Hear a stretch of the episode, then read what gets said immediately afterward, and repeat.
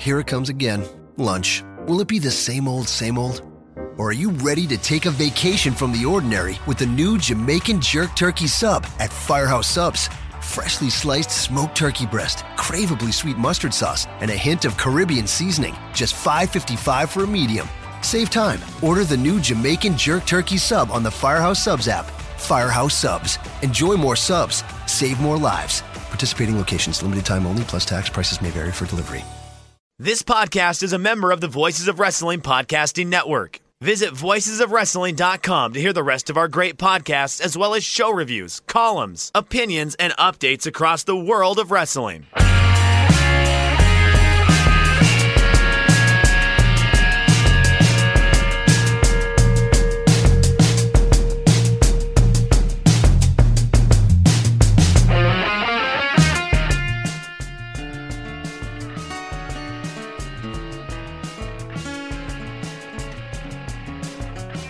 Oh, hey, Jeff, I didn't see you there.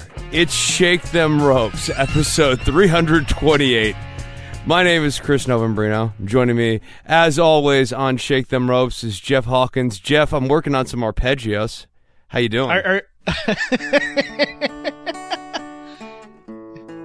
Uh, They're trickier than they look. They're much They trickier are. than they look. they are. They are. Arpeggios are tricky on almost any instrument, but uh, Elias has moved on. He's actually gotten better in his guitar playing since getting moved up. You know Uh, what I- he's really good at? He's really good at playing bad for comedic effect. Yes. Yes, it's a hard. fine. Yeah, it's a fine art on the instrument. You have to be familiar enough at it to get comedic sounds out of it while still looking like you're actually trying to do the thing. And he, he does a very good job at it. I, I was howling during a lot of that.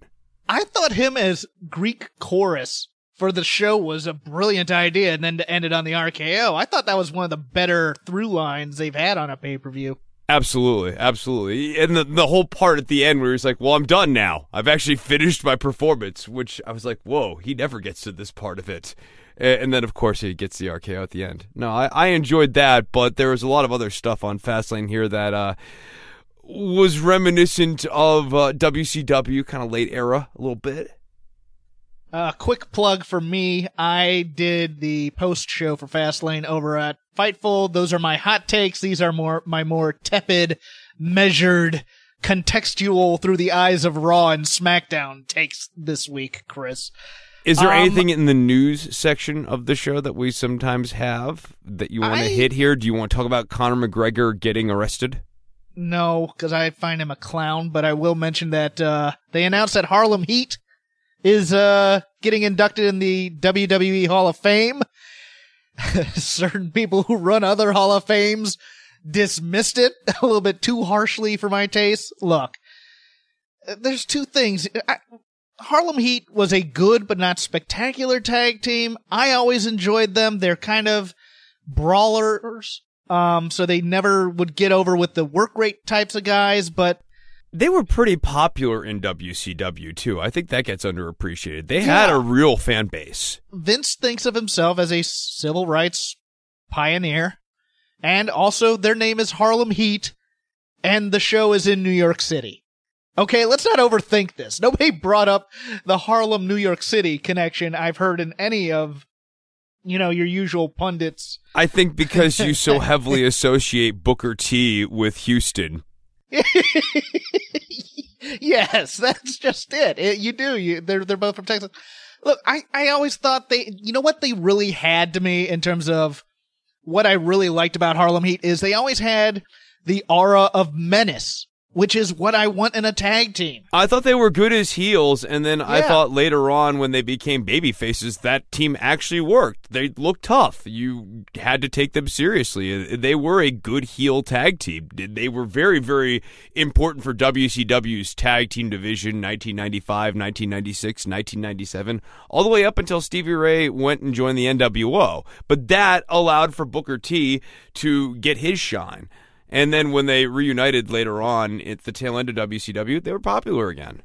I hated what they did with uh, Colonel Parker because because that was just cheap, racist, you know, clickbait type stuff.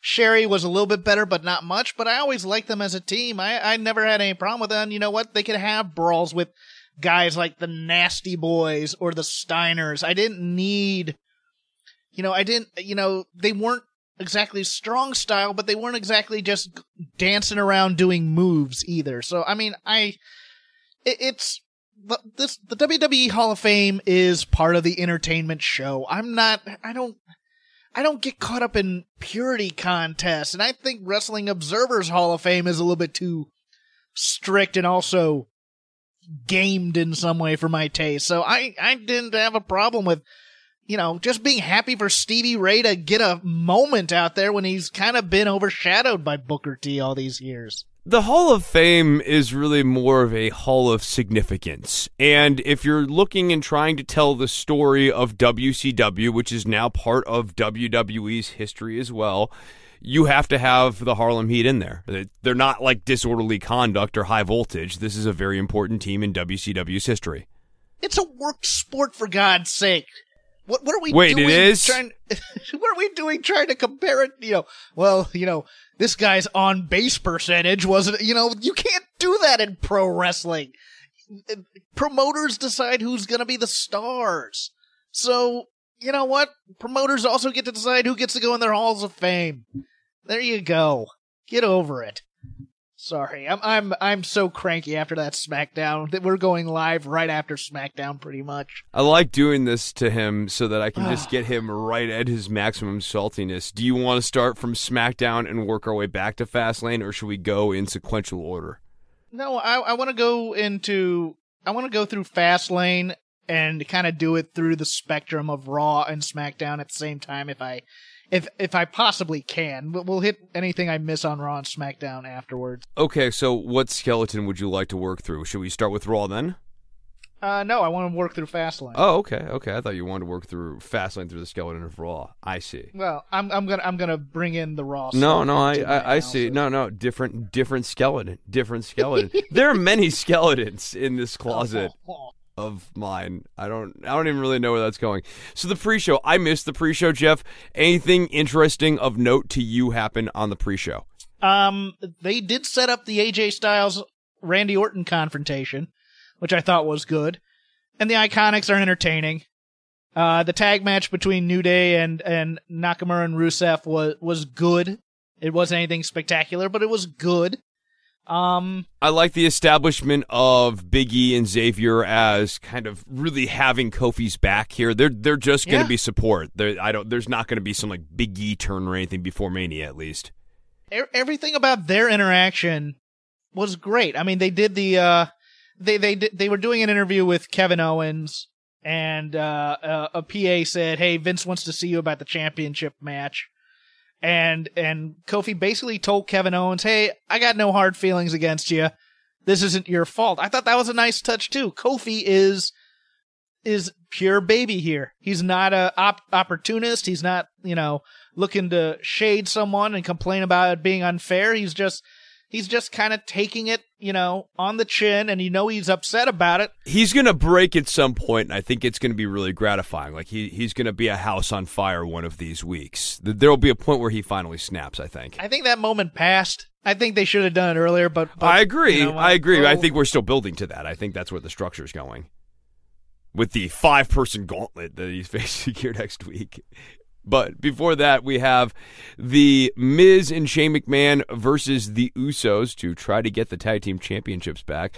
I actually really enjoyed this match, Jeff. I was not expecting a lot. I thought that Shane looked pretty good by Shane standards. I liked the midair interceptor move that happened late in the match where Shane McMahon hits Jimmy Uso or Jay Uso with a drop kick while they're going for the splash. I thought that looked really cool.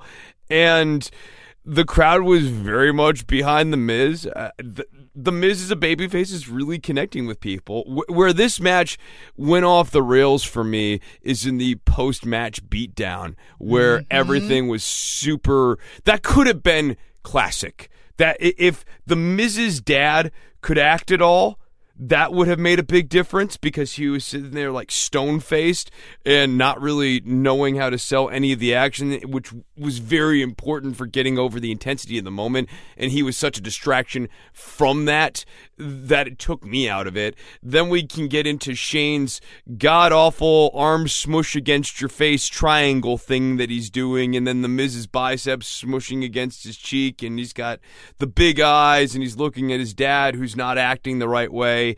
And all of this was just really flat and it had the ability, in my mind, to be really, really good, and it just wasn't. Let me get the good out of the way. I continue to respect Shane McMahon for going out there and almost killing himself on the top turnbuckle every time we have one of these matches. And yes, that intercept, while it only hit Uso in the leg, that's still, that's a hard spot to pull off and pull off well. My problem was also in the post match uh, beatdown, which, by the way, seemed to have put Miz out for this week. Which I'm just like that triangle was devastating. That that was a traumatizing triangle. Here's, here's what was missing: the heel turn wasn't earned within the framework of the story of the match they told, and I really wanted because they were doing a good job. They were when when Miz lost because the story is Miz jumps off the top rope outside and he gets a little bit full of himself that he's an aerial daredevil like Shane McMahon.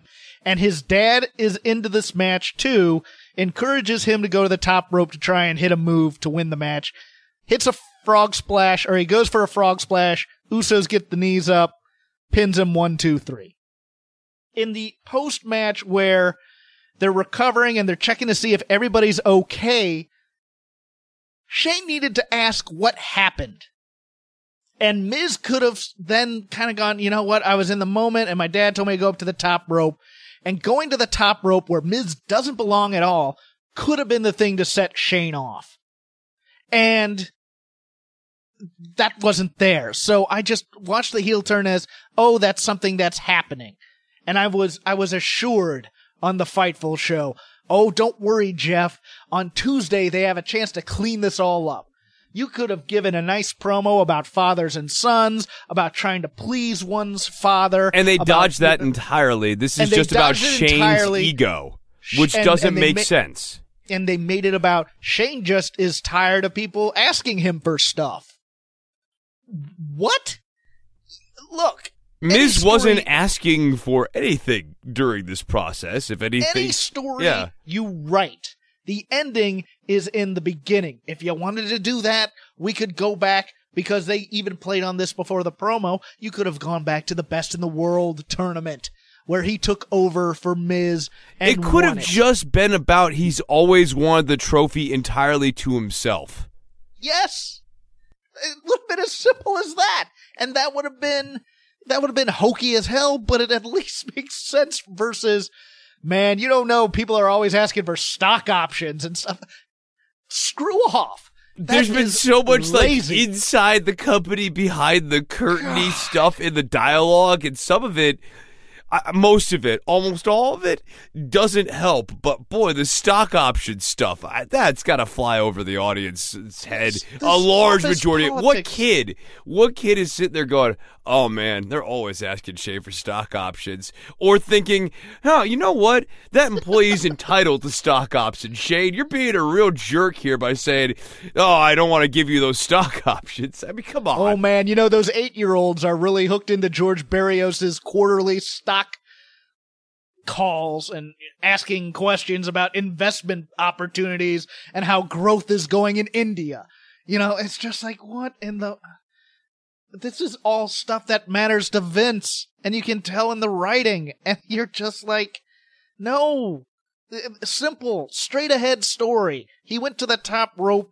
He doesn't belong there. Shane got mad at that because Shane's been killing himself off the top rope all these times to try and win the match. And then when Miz does it, he's obviously not good at it, so he loses. There you go. Oh, I'm so mad. Go to the next match, please. Okay, so after that, we had Elias come out. He made fun of the Miz, and that was very funny. And then we had Asuka versus Mandy Rose in the match that actually really got the WCW antenna up for me here.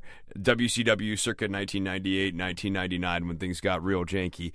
Um, Oh, I don't really have before a- you go. Before you hold on, before you go Okay. into this, there was something on the pre-show that ties into this as well. all right, hit me. E- EC3 comes up to Mandy and I'm gonna call her Daria, but it's Sonia. Sonya. Yeah, Sonya and, and and Mandy, and is is putting the moves on Mandy, and and Sonya dresses down EC3, and so we have we have A little uh, tensione. tension. It's back Yes. between fire and desire. You might say there is both fire and desire with them. Because because Mandy desires. And, and, and, Uh, and- we get it. you know- to okay, all right, whatever. Okay. Fine. I was trying to explain it. so, Asuka and Mandy have a match. Uh, Jeff, are you off the Mandy train officially after this match? I haven't been on the Mandy train because, oddly enough, it's because of this Sonya storyline that's been going back and forth for months, and they decided to reheat it again. I've, I've, Well, I'm saying I- her as a wrestler. I, I, I thought that No. this was pretty rough. This was. This I was think not she's still outing. okay. I think she's still okay, and I think she'll. Con- I think she needs some longer house show matches with skilled people to get a little bit better. But I, I still think she has hope. I just think the character is so one dimensional cringe. And you know, you're, you're listening to Corey kind of, you know, hey, quiet so I can concentrate kind of thing going, which makes it even creepier. But look, the slipping on the apron spot is clever. But I don't want that in a pay- I want that on a TV show match, not on a pay-per-view match. I think it's and kind then of the lame interpersonal chemistry stuff between Sonya and Mandy at that point's weird though too, right? Like It- pulling out the kendo dumb- stick. Yeah. the the timing is bad because you just had the Miz and Shane break up, so we have another tag team that's feuding right after that. Yeah, it- And now you've this- twice teased this breakup uh, to follow in and weave in SmackDown, and it's like I think people actually, I know people are already ready for Mandy to just you know betray Sonya. I don't know what we're Yeah. waiting for. I, I don't know why we're taking these extra beats. Because they haven't planned it out. Right. No, I, I, I get that. I'm I'm saying from a writing standpoint, I don't understand why we're choosing to kind of keep circling around here. Um, well, you know what? This goes into almost every storyline on the roster, and it's a point I'm going to bring up in a bit. They have the story. They just don't want to tell it directly, so they they keep throwing these obstacles in the way. And what it does is it ends up diluting the power of the story. And and this is going to be a recurring theme on, on this show, especially when we get to the women's match um, between you know with Ronda and whatnot, and also even this Kofi match. They keep they go okay. The story straight ahead story is there. Okay, what can we do to make it better? Okay, we need to throw all these obstacles in there to keep the interest in there and keep moving and you know keep having this fluidness on the show. That's the other thing you notice is nothing had any resonance because nothing had time to breathe. It was always, and they literally said this on Raw at one point. All right, moving on. You know, you'd have a match finish, and then you'd have an entrance of a character, and then you'd have a vignette, and then you'd have a match entrance, and it would just all, you know, it's like an ADD type of situation where it's like you always have to have, you know, something going on because you might lose the audience's attention, and it's a combination of those two things. Back to the match. Sorry, I apologize. Went off on a bit of a tangent there. No, that's quite all right. Before this next match between the Bar and Kofi Kingston, we had a little backstage segment where Kofi Kingston is standing outside of Vince McMahon's door as he has been for the last hour ever since he was told to go and meet with Vince McMahon and wait for Vince McMahon to come and get him. And then the New Day show up and Kofi goes inside. And Vince is like, oh, I've been waiting for you because Vince is now messing with Kofi. And we're eventually going to get the story why Vince hates Kofi. We still don't quite have that yet. I mean, we have Vince's underestimation of Kofi, but we don't really have the, but why do you hate me part of this? And that's clearly uh, something that's going to drop here. Anyways, Vince tells Kofi, "You're gonna be wrestling next," and I I believe he says that he's gonna be in the championship match, right? Like they tried to retcon this tonight, but the way he said it on the pay per view, it was pretty much direct. It wasn't even implicated. It was directly said he was going to be in the title match. Yeah, yeah. no, no, I agree. They they not only said that, but in the scripting of Kofi's excuse for why he was outside the office, he says, "I've been waiting out here for an hour." They never brought up that he was told to wait out there by Vince right. on the inside. So, so I just, I literally asked this. I go, did he ever say he knocked on the door to go in? Yes. At any point? That was strange to me. I thought that that was actually Vince messing with Kofi. And so then Kofi goes down to the ring and the match actually the ring announcer going further to this I, I, you know if they wanted to do the thing where vince was being weaselly with the words and kofi wasn't listening too closely that would have been fine. Um, but that's actually not they didn't say the right words in order for that story to actually make sense here uh, and so then out come the bar and they have a two on one match against Kofi Kingston, which Kofi loses in about five minutes, but not before losing the audience here to a this is boring chant, um, which was not necessarily a great start. Crowd perked up a little bit when uh, Nakamura and Rusev came down, and then the New Day came down to make the save here. But uh, I, I didn't think that this was a great note in the Kofi Mania story. No, because it made him look dumb. Yeah. And, and I'll tell you why. Because nobody ever said if you lose this match, you lose your chance. He should have just left. He said, "Screw this. I'm not. I'm not playing your game. I'm done." Instead, we have to watch him get beat down. Here's the other thing that just bothers the hell out of me. This was the point I was bringing up earlier. You have the crowd. This crowd is hotter for Kofi than they've ever been in his entire career. You did it. You did what you set out to do. Now just tell the story. Keep the guys away from each other and build the story. You didn't need, you don't need obstacles because the obstacle was the 11 years. His career has been the obstacle. Get, exactly. You know what they're doing? This is, this is how I put it uh, the other night. The good, the bad, and the ugly. That entire movie is setting up to that Mexican stand and this is also my metaphor for the Ronda Charlotte thing. You built the story. You've got everybody there. Everybody has motivation. Everybody has a story. And you decide, you know what would be good right now? We're going to have every Native American in this territory ride down, they're going to have to fight them off. And then they're going to get back to the to the triangle shootout. And then we're going to have the army come in they're gonna have to fight them off. And then here come the British again. Yeah.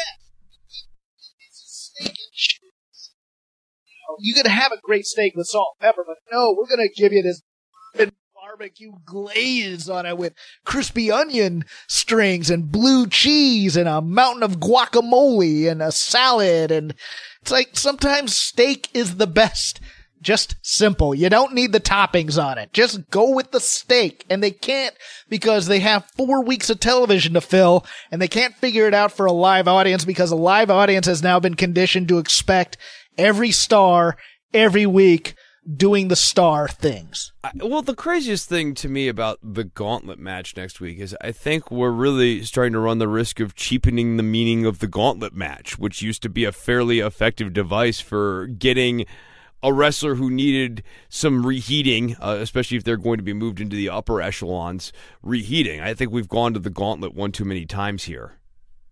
Well, okay, but not only that, we've gone to the reasoning department, which, again, if you're an eight year old watching this, who cares if, if, about the B plus player crap?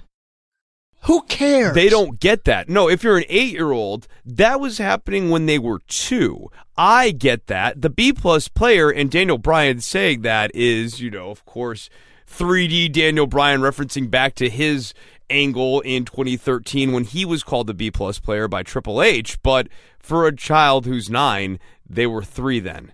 Maybe they yeah, caught but, up with that on archival television. And, and, and well, no, but it, it's more again office politics. And well, no, having Daniel Bryan say B plus player is specifically a reference to that. Yeah, no, no, I, I yeah, that that is, and that's the wink and nod to the older fans. But at the same time, overall, this is again, this is a story of office politics and corporate fealty And look how loyal, look how loyal Kofi's been this entire time, good sir. Which also has a cringy aspect to it that the racial aspect to this, to this angle, it shouldn't make me as uncomfortable as it does, but it does. It's hard to ignore it when they say guys like me. Yeah, and you sent and you sent us to India to do your bidding, and it's just like, oh, all of it is just. But yeah, no, the gauntlet match. he may lose this gauntlet match just to build more heat, and yes. now he, yeah, now how is he going go- to find a way yeah. in? It's like, yeah, oh. he's going to lose the gauntlet match next week. I, I think that that's almost certain, or it's all going to be another trap. There isn't actually going to be a gauntlet match next week. Yeah, and you you're doing this story at the same time as you're doing the Becky Lynch has to jump through hoops to get her match story. And it's just Well, that's like also why I guess they kind of cooled off with Stephanie as the management figure in that story. Yeah, I, I, See, other thing I'm not understanding all that much. It wasn't more than a month and a half ago. We had all the McMahons out here as baby faces. The realignment just... of the McMahons and Hunter is a very strong baby face, especially in the context of this Batista feud. Sort of. I, I will get to the and Batista now we're just feud. back to all the McMahons, right. or like the McMahons are mostly heels, except for Stephanie's Hunter a maybe, probably Steph. Yeah, Stephanie's we don't know about Steph. Yeah, right. Because Stephanie doesn't play endearing very well.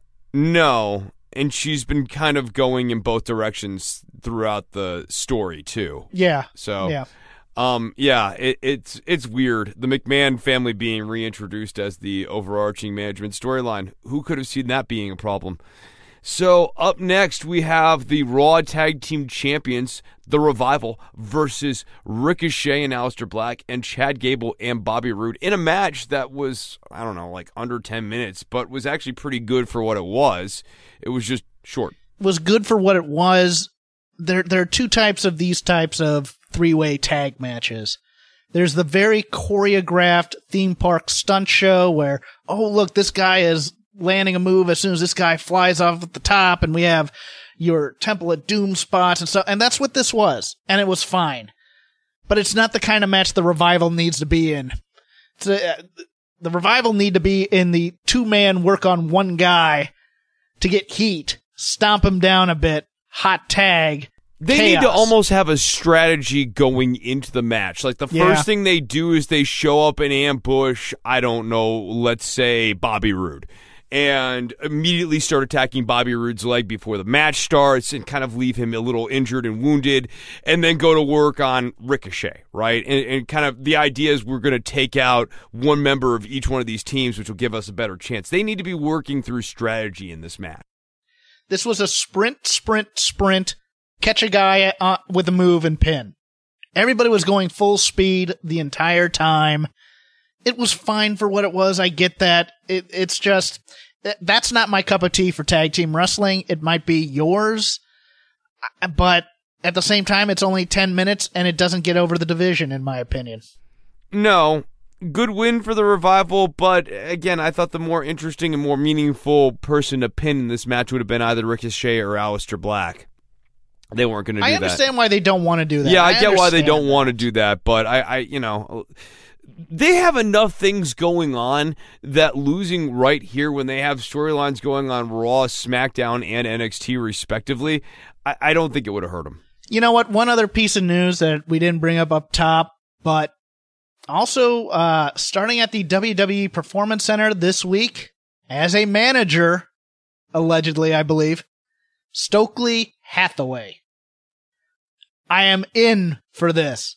I want him to be the revival's manager. If he is there to be a manager, let him manage on the main roster the best tag team that needs a kind of a mouthpiece edge to him. I am, I am happy for that. Stokely is phenomenal. If you've never seen his work managing, he is absolutely great. And Dash and Dawson are good enough talkers that if they have a really good talker to play off of, they'll be very, very effective. Yes. So up next we have the United States champion Samoa Joe facing R-Truth Andrade, not Andrade Cien Almas anymore, and Zelina, no longer Zelina Vega, with Rey Mysterio also in the match. And Samoa Joe comes out of this with a big W. I thought that was good for him. And I like this match okay, but but this pairing there, there, was just a little too much. I think Samoa Joe would have been better off in just a straight up triple threat. The fourth person didn't help. I think it would have been fine in a one on one match as well. That my problem, my only issue with this was we just saw this on the previous Tuesday. Yeah, most of it. I mean, look, they pulled out some different moves. R-Truth is is defying Father Time, and I got no problem with him. He holds his own in these matches. Um, I thought the the double Hurricanrana spot was awesome, but I had just seen this four way, and it looks like we're just going to keep on running it with these four without real storytelling. It's just in the ring stuff and then moving on again. you know. And kind of a non-committal approach to Samoa Joe. He's clearly a heel because he's going to be part of the gauntlet next week, but the crowd likes him and wants to cheer him as a babyface. He was great, and he also had a bit of uh, something to do on the pre-show because Zelina goes and confronts Carmella, who is trying to get people to sign a petition for R-Truth to have a rematch because there are no more automatic rematches. And he comes in as charming Samoa Joe. Hello, ladies. You know what? I'll put, you know, as opposed to menacing Samoa Joe. And he is phenomenal in both. That's that's what I love about Samoa Joe on promos. He is obviously the best. He rises above the material in in this company. So up next we have Bayley and Sasha Banks facing Nia Jax and Tamina. Um, so a lot of times we've been saying so far that the, the problem has been at the tail end of the match here. Uh, in this match, at least for me, the problem was very much during the match. Nia Jax is, is still pretty rough. Uh, I, I, don't know if slash when it will tighten up, but uh, th- this this was not a tight outing at all. Nia Jax looked bad throughout this match. Um, I put part of the blame on her. I put part of the blame on. As we were talking about in the revival tag team match, they just need to do a straight tag match where they're beating on someone and then you get a hot tag. Yeah, Bayley Way was too an much absolute overthinking with the offense from Nia and Tamina. There's there's too many convoluted spots that expect Tamina and Nia to defy physics at times and not necessarily have the strength to stop a flying human being, even one as tiny as Sasha down there. Um, Bayley was an absolute saint during this match. I thought she looked great in the midst of this chaos that was happening as the match was falling apart. After the match, there is a beatdown segment involving Beth Phoenix, and then Natalya runs down to make the save, and then she also gets beat down. Beth Phoenix, she still looks to be in pretty great shape. Yeah, no, I my issue was ring rust with her. I mean, if, if we're going to put her in a match with Natty, it looks like it's going to be a multi tag with these three teams and probably the Iconics, who Billie Kay is one of the better promos in the women's Super division. entertaining, but she's um, also not necessarily a razzle dazzler Right. in the ring. This is not what they want for the. This is not what the people holding the women's tag team titles want to get the match over. They want a great match, but I think they're going to have a gauntlet or a multi-team type thing. I wouldn't be surprised if Trish and Lita are involved somehow. But yeah, no, Beth Phoenix is back. The problem was she, with the heels she was wearing, she dwarfed Tamina and was almost as big as Nia Jax, which I'm just like, okay, that's uh, that's an interesting um, staging. But uh, I, I thought that I thought the beatdown afterwards looked pretty darn rough and uh, did its job. And then you know you had further into the story between Bayley and Sasha jumping Nia and Tamina after uh, or on Raw. I So- liked that little moment backstage that kind of came out of nowhere that felt chaotic and felt a little old school. Although then I started to realize that that meant we're building to a multi-team match that we weren't just having that as a spot. Well, it also meant that the baby faces were acting a bit heelish. Yeah, but Nia and Tamina have been sort of courting this for a minute. Oh, Yeah. Also, uh, that happened on Raw. Uh, Lacey Evans had a little square off with Nia Jax there for a second. Is Lacey Evans now a heel again after you know talking to the hand with uh, Renee at the announce table? I think she's just sassy. Oh, that's being sassy. Yeah. Yeah, as we discussed, being a sassy Southern Belle's basically quintessential heel stuff. It's very weird. Um, and then we get to our WWE Championship match: Daniel Bryan versus Kevin Owens and Mustafa Ali. Poor Mustafa Ali, man, uh, just really put into a death spot here and, and did what he could. But the crowd, they wanted Kofi.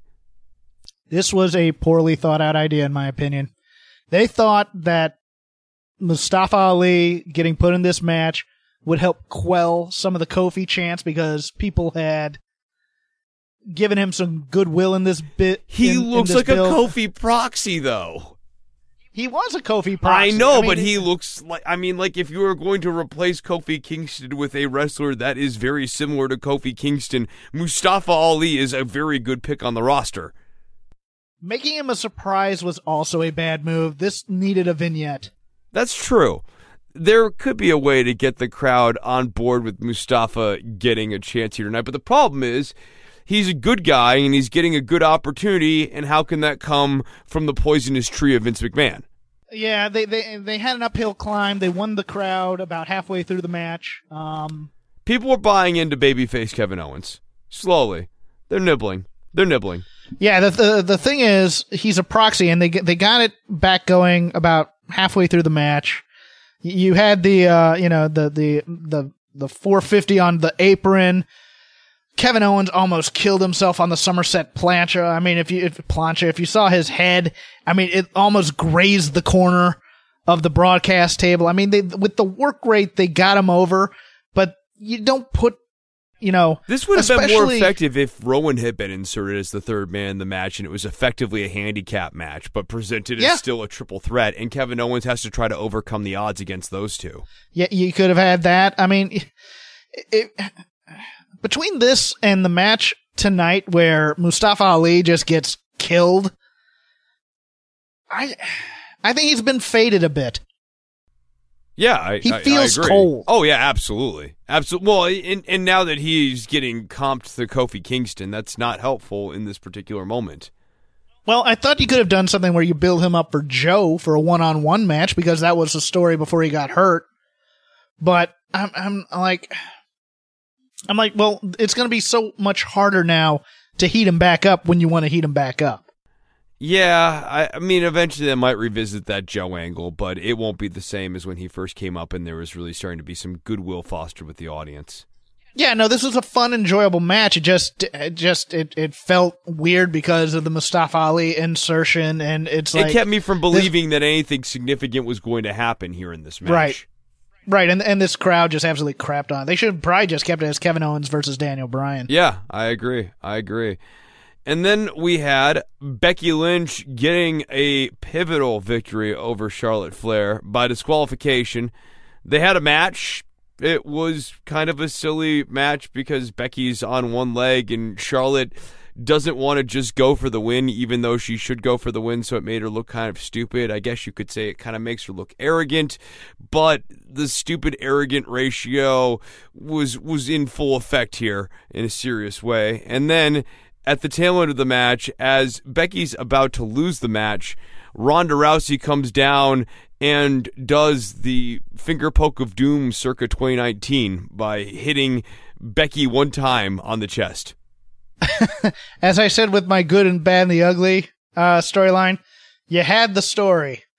Even with Charlotte's insertion, you had the story. It was gonna be Becky overcoming the odds, winning the Rumble against Ronda Rousey, baddest woman on the planet. You had it. And then you had to add in all these obstacles for her to get through.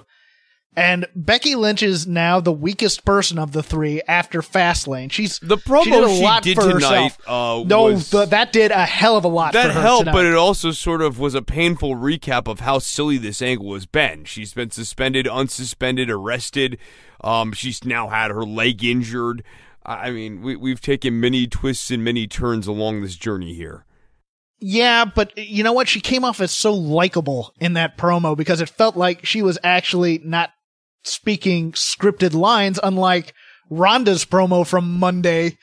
I'm going to desecrate your church, Jeff. Yes, your place of you worship this ring, I'm going to desecrate your sanctuary. That is something that somebody writes when they tell you write a wrestling promo. That's right, a wrestling promo when you're 14, though. Yeah. And you're trying to be the Undertaker, but you're And you like don't a knockoff pro wrestling- Undertaker. you know what it is? It's write a wrestling promo, but you don't watch professional wrestling, really, or you just know it from Or you think that wrestling is characters like the Bone Lord or something like that? yeah, it's campy. Oh, wrestling's campy. I'm going to write a campy promo full of four dollar words that I can't say, and you know, I'm going to desecrate and and what's the other, decimate, and it's like, oh, okay, You will be obliterated. yeah, it, it's model, it's bad guy monologuing. That's what it is. It, it's cape stuff. You know, from The Incredibles. yeah, I'm gonna give this monologue in front of my giant laser before I shoot you right now. You know, it's it's. I I liked the touch of her saying I could take on Becky and Charlotte by myself. I was like, great, make it a handicap match. I'm fine with that. I just it, it she just comes off as so supremely not good. It, it's, that call by a- Renee didn't help right after Ronda punched Becky, where she's like, Ronda's writing her own story and she's making her own rules. I'm like, no, no, no, no, no. Uh, we, It's all oh So much Look, bending. you know what? She she could have just brought out the script. yeah, like right. like a WCW Jeff Jarrett type thing. See, it says in the script here, I'm supposed to attack Becky. It's like, oh god, I this broke. I mean, between this and and the so, cause they think everybody's following the social media part of it. And I got news for you.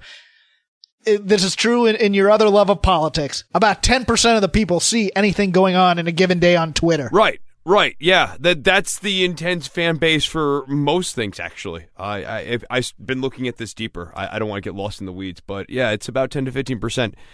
Everyone else is kind of a lesser level of engagement, and also I don't know that I really buy that. Um, the social media interactions were all part of this clever storyline and this 3D chess move by Becky. Yeah. I, that, oh, this was my plan all along. Yeah, And you right. fell for it. It was a plan all along. I was I was I was gonna get cleared medically despite having a broken leg, and then I was just gonna screw with you until I knew you were gonna come down there and beat me up. But you know what? I knew you were only gonna come down and beat me up after Right as I was on the cusp of losing that match. destroyed. Yeah. yeah, exactly. I'm just like, all right, look, I I can't. I thought I'd have the best chance for WrestleMania by letting my leg Yeah. get beaten up a whole bunch throughout a match before I finally come out the winner. okay, good plan. Brilliant plan there. yeah, yeah. the man. Nice job, Keyser Söze. You know. oh my goodness. Yeah, th- this would have been so much better being a one-on-one build and so much simpler. But it, it's now with with Ronda trying to. I mean, from going from smiling and happy to frowny to I was faking that happiness all along. I don't care about. Look, I can believe she's mad about the Los Angeles reaction. I was there. I was like surprised by the reaction in Los Angeles when they booed her. Um, but now it just, it's all so,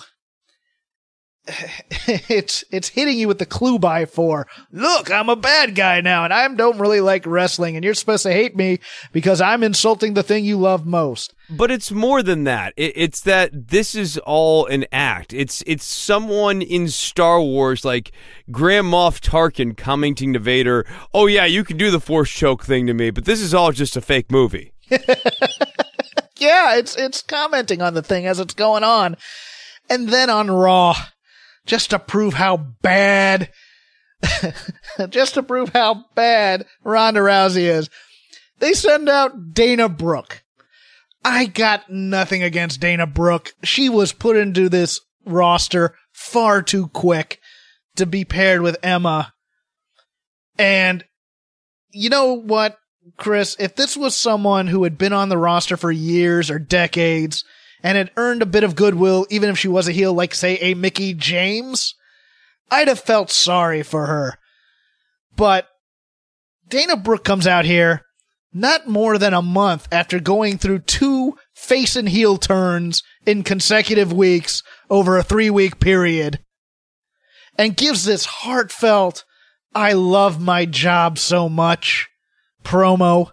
I just want a chance, and more importantly, Jeff, I'm here for a fight. I'm here for a fight. I have come down mentally prepared for a physical ordeal. Let's do this right now. Oh God, stop, please. No, no, no more. Oh, please stop. And they think the reaction is going to be, yes, I'm getting behind this underdog. And no, the reaction is, you're Don Quixote fighting you windmills. Yeah, you had no You chance. dummy. Yeah. That's the perception You of Dana dope. Brooks. Yeah. Oh, I'm going to watch you get destroyed. This will be fun. You know, you idiot. You, you, you del- delusional No, this is fool. Heath Slater going up to Brock Lesnar and saying, I've been in this company for months or years and I want my chance and I'm here to fight you right now, Brock Lesnar. I'm going to fight you. And you don't feel like Heath Slater is being courageous. You think that Heath Slater's being a moron. Yeah, this is Curt Hawkins challenging Brock Lesnar. Sure. And, and the, and the commentary team putting over, well, this might be the night the streak's broken. It's like, no, nobody, nobody has bought in for a second because you haven't earned that goodwill. You didn't earn this story with Dana. And then you throw her out there and you expect her to get sympathy and everybody's just, and this she crowd got reacted nothing appropriately. in that exchange. I mean, that's the worst part. Is how's she going to get sympathy when she's just getting her hat handed to her? And here's the thing. She had a pretty good acting job on this. That's, that's the thing that kills me. It was a, a pretty well executed promo to get the reaction you wanted. The problem was the character hadn't built up enough goodwill to get the reaction. That's the wrong wanted. character. Uh, It's just all it is. Yeah. I mean, it's the right words in the wrong person's mouth, so you don't get the right reaction. Now you were watching this with non WWE fans. Mm-hmm. Well, or like non, you know, get on Twitter and follow it every minute Right. of every day types. Non non obsessive, non you know They're not, one going to be on many- message boards. There's not six million. She's, they're not one of those six million podcasts that you know. They don't have any I suck. podcasts. They catch Yeah. Raw every so often and usually catch the pay per views. And what did they think of this? They actually were mildly excited for Dana Brooke, and they thought that this helped her, but they also thought that maybe this was the start of something for Dana Brooke. To which I poured some cold, yeah, I, I poured some cold water on that. I was like, I don't think this is the start of anything for Dana Brooke. God, bless casual fans. I, I, I, feel miss bad their for Dana Brooke. optimism. I know, I, I miss the optimism. So I, so they say things, and I'm like, I want it to be like that. Yes, it, It's like I'll have friends text me occasionally. Like I had one when Mustafa Ali came out. They go, "Do you think that Mustafa? They may put the title on Mustafa just to give him, you know, just to have him." No, no, don't do that to yourself. Don't. I care about you. Don't yeah. th- Don't do th- that. th- this is just gonna hurt you. I, I don't want to see that. Go with your most cynical expectations, and then if they're defied, you go, "Oh, that wasn't that bad." Right. Yeah. Yeah. I, I, I, once I did that, once I recalibrated and set the bar lower, sometimes my expectations are exceeded, and that's pleasant. Yeah. Yeah. Sometimes, sometimes if you're not expecting a well thought out storyline and you get a good match, you go, okay, that wasn't that bad. And it's kind of the story of this card. Yeah. I, there's actually a lot of. I know we're talking about the story part of it. There was a lot of wrestling on this card that I rather really enjoyed. good. Yeah. Um, I, And I was starting to fade. A, event. yeah, I was starting to fade a little bit by the time we got to this main event. and I think some of the crowd was a little bit, but this is a good match. This was a love, this was a love letter to the Shield. Yeah, it and, sure was. and it's, and it's what the crowd wanted. They crowd, they, they, they did, you know, three on one beat downs by the Shield, which were their bread and butter when they first came in. They got all the ooh, you know, all the, all the three man power bomb stuff. They got plenty of Superman punches and a drive by. They got, signature spots that were only in the tag team matches that didn't last into their singles careers. So, you know, like uh, Yeah. the rope drape clothesline thing that Dean Ambrose used to do that we got a little tired of. He brought that back for one night, and that was nice. they they got and they got Ambrose getting his butt kicked, which was always the move in these matches because once once Seth became the high flyer and once Roman became you know the superstar, Dean's the guy getting heat. And I just wanted that one moment where he goes, "This was so not worth it." but um, the only thing that that I had any concern about was that uh, dive spot by Seth because I just I watched the WrestleMania main event going away just for a split second when he jumped off on, for the dive off of the uh, railing in the arena. And I could just see him getting injured and going, well, we're going to get Roman and Brock. But luckily that didn't happen. No, no. Um, I like the follow up to the next night here, but yeah, the tail end of this match, I, I loved the methodical stalking of all three of these people. Baron Corbin, great job selling at the tail end of this match, right? Like, like the the triple powerbomb shot with Corbin wouldn't have worked nearly as good if he didn't Oh. have that panicked animal look on his face. My favorite moment was obviously there was some miscommunication there where, um, Corbin's going to do that boss man thing where he slides out of the ring and then g- jumps back in. yes, And yeah. he literally runs through a foot. He literally runs through a boot to the face. I love that they sold that on then- commentary. That was so funny. Where they're like, "I can't believe he just kept going." I'm like, "Yeah, me, me neither." Yeah, and and the follow up wasn't bad. You know, it- it's it's weird because Dean basically got retconned into old Dean again, and that's fine. I mean, he was going to be the sacrificial lamb, and I thought it helped build up Drew a bit. Yeah, is he done? Done? Was this us writing off Dean? Because if it was, I was fine with that. Yeah, yeah, I was fine with. I thought maybe he would be Roman's opponent at Mania, but it looks like yeah, they sacrifice him. He might be in like a.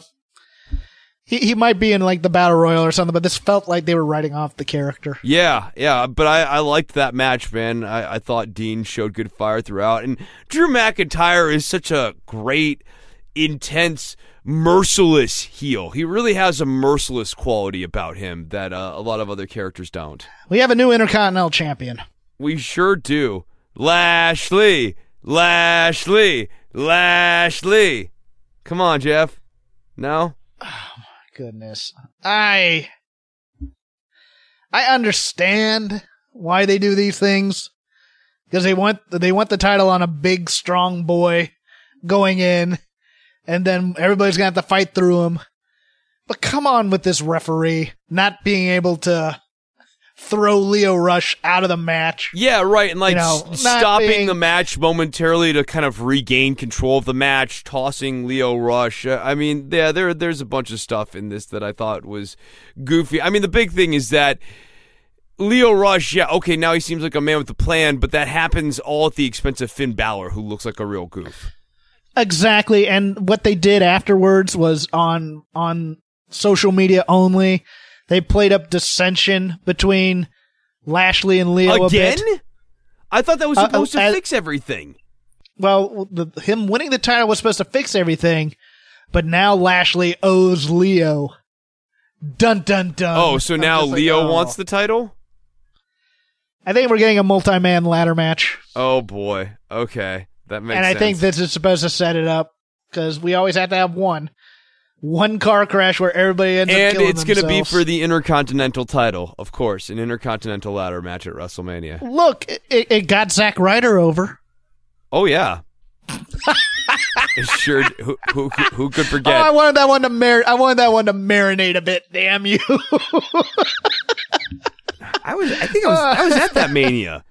Yeah. Yeah, that was the one in that was the one Dallas. in Dallas. Yeah, I was there. Mhm. Uh, who could So forget? I. Who could forget?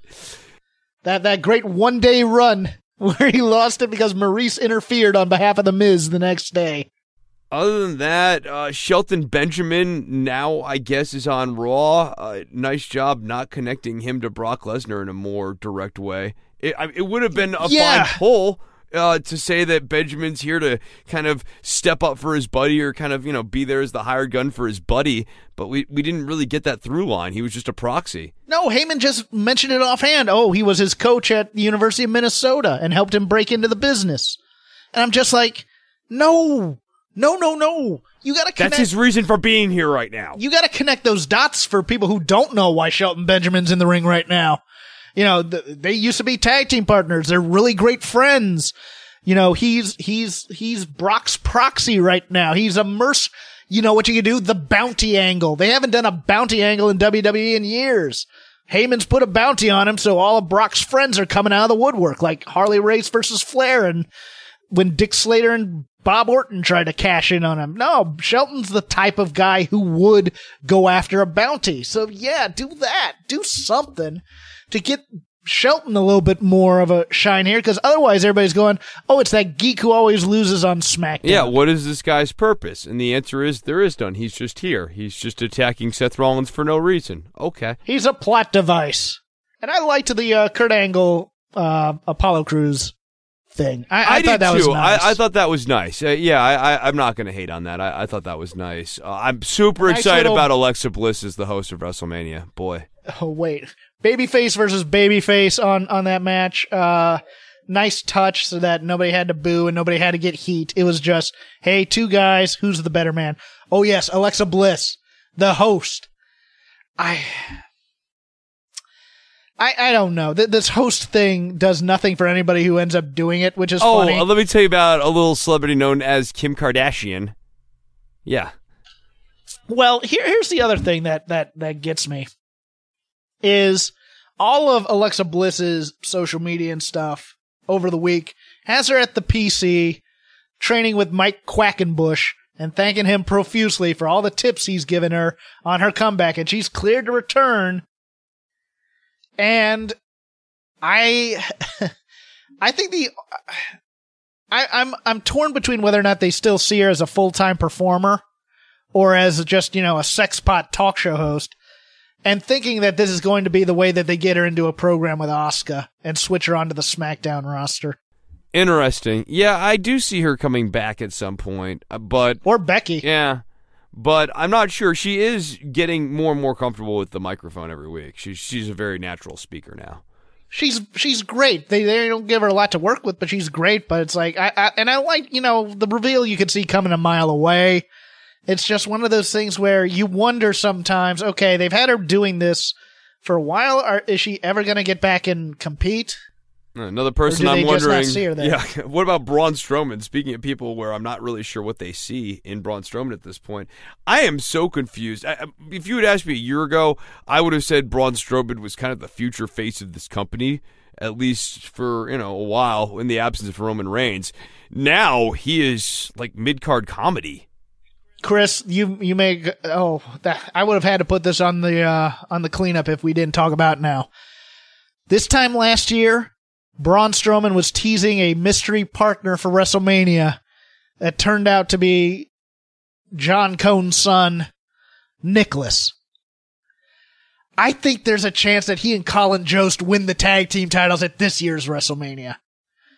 That entire sketch was to sell toys through an email blast. Did you see this? No, but I, I did hear about the fact that like that car was apparently like an exact replica of the car that you can buy in this new toy thing that they're making. Yes, with a very happy looking Braun Strowman. Huh. So I'm guessing we're, the co- bad comedy sketches on WrestleMania will be Braun and Colin Jost somehow having tension and probably making up and probably having a moment and probably beating the revival at this point. I'm I I I'm just amazed at how 2 years ago we thought this guy we thought Vince had fallen in love with this guy and he was going to be money. And you could see why too. The guy's not a bad wrestler. He really isn't.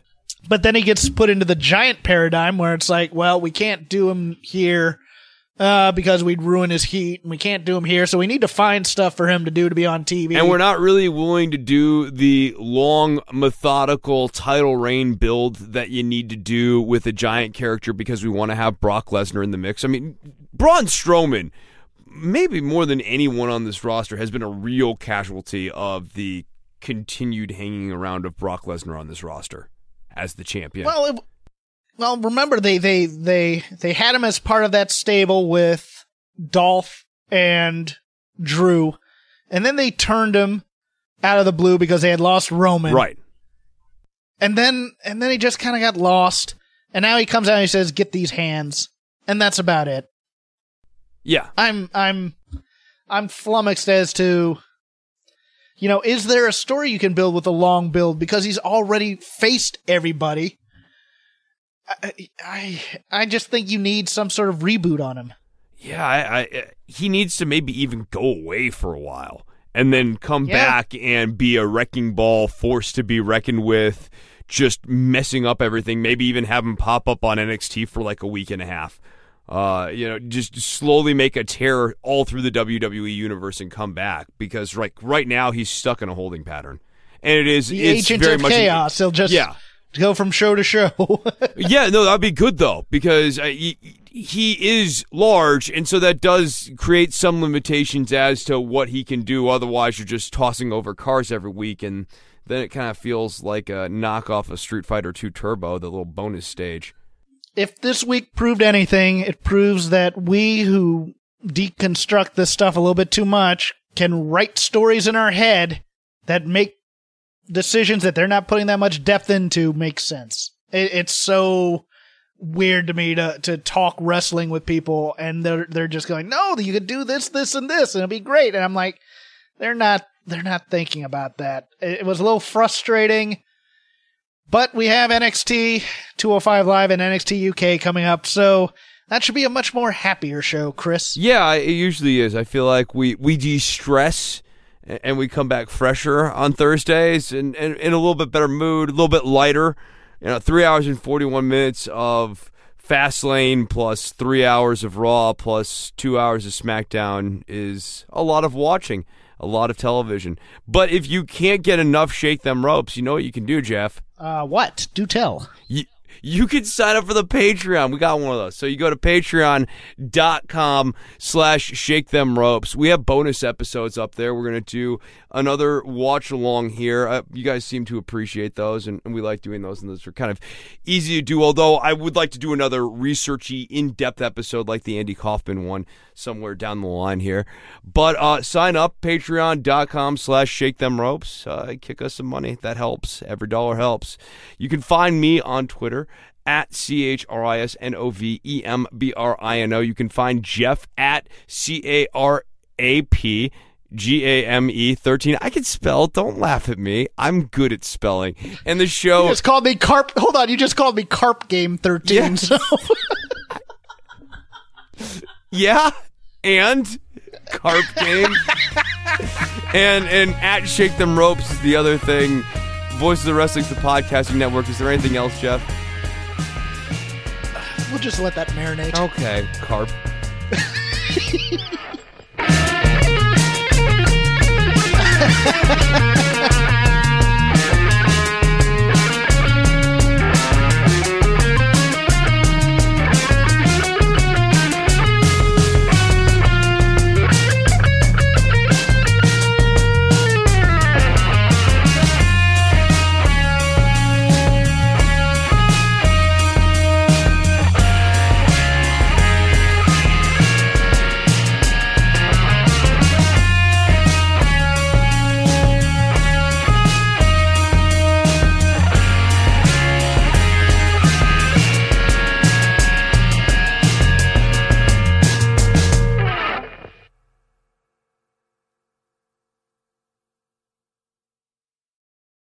In a world of 1 million wrestling podcasts, there is a new shining star with great interviews, analysis, music, and, and me, Matt Coon, on total engagement. Go to any podcast platform to listen today. Enjoy all your favorite sports like never before at BetMGM. Sign up using code Buckeye and receive up to $1,500 back in bonus bets if you don't win your first bet. When you register with BetMGM, you'll get instant access to a variety of parlay selection features, live betting options, and the best daily promotions in the business. And with BetMGM at your fingertips, every play and every game matters more than ever. Place your money line prop, or parlay bets with the king of sportsbooks today. Sign up using code Buckeye and receive up to $1,500 back in bonus bets if you don't win your first bet. BetMGM and GameSense remind you to play responsibly. 21 plus and present in Ohio, subject to eligibility requirements. Rewards are non-withdrawable bonus bets that expire in seven days. Gambling problem? Call 1-800-GAMBLER. In partnership with MGM Northfield Park.